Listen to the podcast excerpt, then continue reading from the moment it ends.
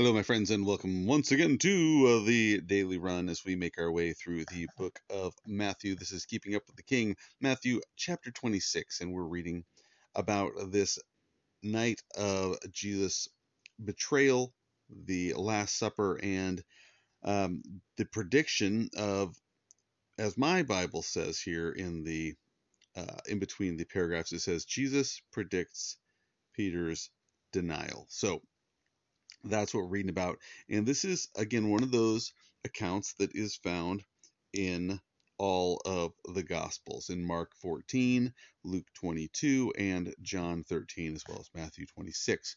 And so by reading all of the accounts, we can get uh, sometimes a more full picture of what happened. And um, and sometimes we'll, we'll notice that sometimes there are things where they're recorded and they are not exactly the same. And so it's all, it's always nice to go back and read these and kind of be aware of uh, the I think what, what I like to would, would like to call them is the complementary accounts. Sometimes people see that there's differences and they jump to this uh, this uh, conclusion. Oh, contradiction! It's a contradiction, and I think a lot of times people just don't understand what a contradiction is. You know, my my uh, middle daughter is studying logic right now. It's one of her classes, and so she's learning about logical fallacies and such. And one of the things they talk about are things like contradictions. You know that uh, that um, A cannot, you know, A can be B, um, and A can be C, but A can't be uh, A can't be B and not B at the same time. You know. Anyway, uh, so oftentimes what happens is we read we'll read something in the Bible that will have these two different accounts and people will jump to this conclusion of oh it's a contradiction rather than saying wait a minute. There are two different people telling this story and they're telling it again from different perspectives from different backgrounds and also uh, with a different um, reason for telling the story. You know they this is something that happened but they've chosen to share only certain events that happened in uh, in the lifetime of Jesus, whether that's because they were only present for certain ones or because that was um, the event that took place wasn't important in what they were sharing. You know what um, what Matthew has been presenting is Jesus as the King of the Jews. We've talked about this extensively. He's been talking about uh, Jesus as the King of the Jews, as he's presenting uh, him as the King of the Jews to the Jews. You know, he is writing to Jews. He is a Jew writing to the Jews about the King of the Jews. So, anyway, when you come across these uh, complementary accounts, um, pay attention because sometimes they're a little different, and it's uh, it's again easy for people to jump to these conclusions of oh they're different that must mean that there's something wrong with the account but no if if you and I went to the same concert and we came home and somebody asked us about the concert, we might talk about very different things.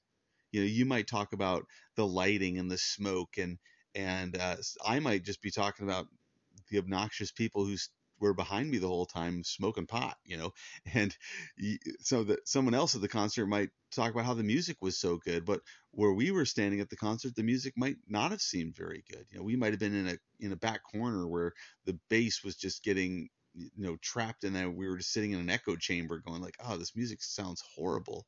Well somebody who's sitting in front of the sound man is going like oh this is great. It sounds just like the cd you know? And somebody in the front row may not be hearing the mains you know the main speaker system. They may be hearing only the guitarist amplifiers that are aimed right at their face and go like i couldn't hear the lyrics. All i could hear was the words you know? And so they might say at that concert you couldn't hear a thing. All the, the the guitars were so loud. And i might describe the concert as oh man, the bass was just so heavy that it was just a big wash of mess. And somebody else might say, like, man, I recorded it and it sounded great. Now, that might all sound contradictory, but it's actually complementary.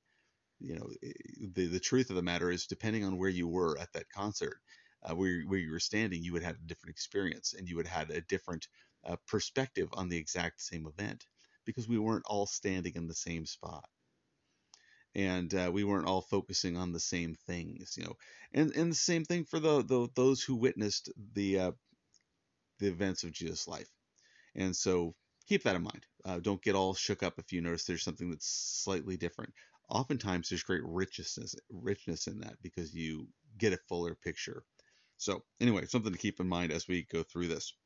Um, so it says this. We're going to back up a little bit from verse 31, which we talked about last time. Jesus said to them, his disciples, All of you will be made to stumble because of me this night. For it is written, I will strike the shepherd, and the sheep of the flock will be scattered. But after I have been raised, I will go before you to Galilee. And Peter answered and said to him, Even if all are made to stumble because of you, I will never be made to stumble. And Jesus said to him, Assuredly I say to you that this night, before the rooster crows, you will deny me three times. And Peter said to him, Even if I have to die with you, I will not deny you. And so said all the disciples. All right, so as I mentioned last time, I was reading over this one section multiple times during the week. And part of the reason was every time I read it, I kept noticing new little things, new wrinkles um, for all different reasons. And so um, that always excites me. And so the next time I read, I don't just go like, oh, I read that last time. I'll read it again. And as long as I keep getting new goodies out of it, I'll keep reading it. And so uh, I'll share a couple of those with you today. The first one is that I have been teaching um, on Sunday mornings to mostly Girl Scouts. And we have different troops that come every week um, to our camp where I work, and I do a chapel for them. And at the chapel, I've been talking about Jesus walking on the water. And I tell the same story every week because I have different kids every week. So I'm telling the same story every week and it changes and it gets a little better. And I notice new things and I focus in on things with different groups. But one of the things about the story, if you're not familiar, or maybe you are, you might, this might be a little refresher. Um, Jesus comes walking in the middle of the night out to a boat where his disciples are struggling, rowing against a wind, um, boisterous wind and waves. And as he's walking, they're freaking out because they see him and they think he's a ghost. And he says, Be of good cheer, it is I. You know, don't be afraid. And when Peter sees him, he says, Lord, command me that I might come out onto the water. You know, that I'm, you know, Jesus is walking on the water. So Peter says, Well, I want to do that too. And he steps out and Jesus says, Well, Jesus says this word to him. Jesus says, Come. And so he, that's what Peter does. He comes out onto the water, right? And then it says that Peter uh, Peter noticed that the wind was blowing and the waves were you know the wind was boisterous and the waves were blowing or winds were blowing waves were waving whatever the waves do and he began to sink and G, he he calls out to Jesus Jesus have, you know Jesus save me good thing to call it to Jesus Jesus grabs him by the hand and pulls him into the boat and immediately the wind stops and the the water's still and Jesus says to Peter, Peter, why did you doubt? You know, where is your faith? And the thing that I talk to the kids about is this whole aspect of having faith in God is different than just saying, well, I believe that God exists. But having faith in, like, having faith in Jesus is not just, well, I believe that Jesus existed um, even though I didn't see him, and I, you know, I'm just I'm trusting God what I the stories I hear. No, it's it's believing that Jesus is able to do what Jesus called you to do. You know that God is able to do what God promised to do. You know, we read about that in Romans chapter four with Abraham that Abraham believed what God had said that God was able to perform what he had promised. And so when Jesus says to Peter, "Come," that's enough because Jesus said it. Jesus said, "Come," and so Peter can come. And so when we read this, this really struck me this week because Jesus says, All of you will be made to stumble because of me this night. So they're all going to stumble, right? Because Jesus said it. It's going to happen.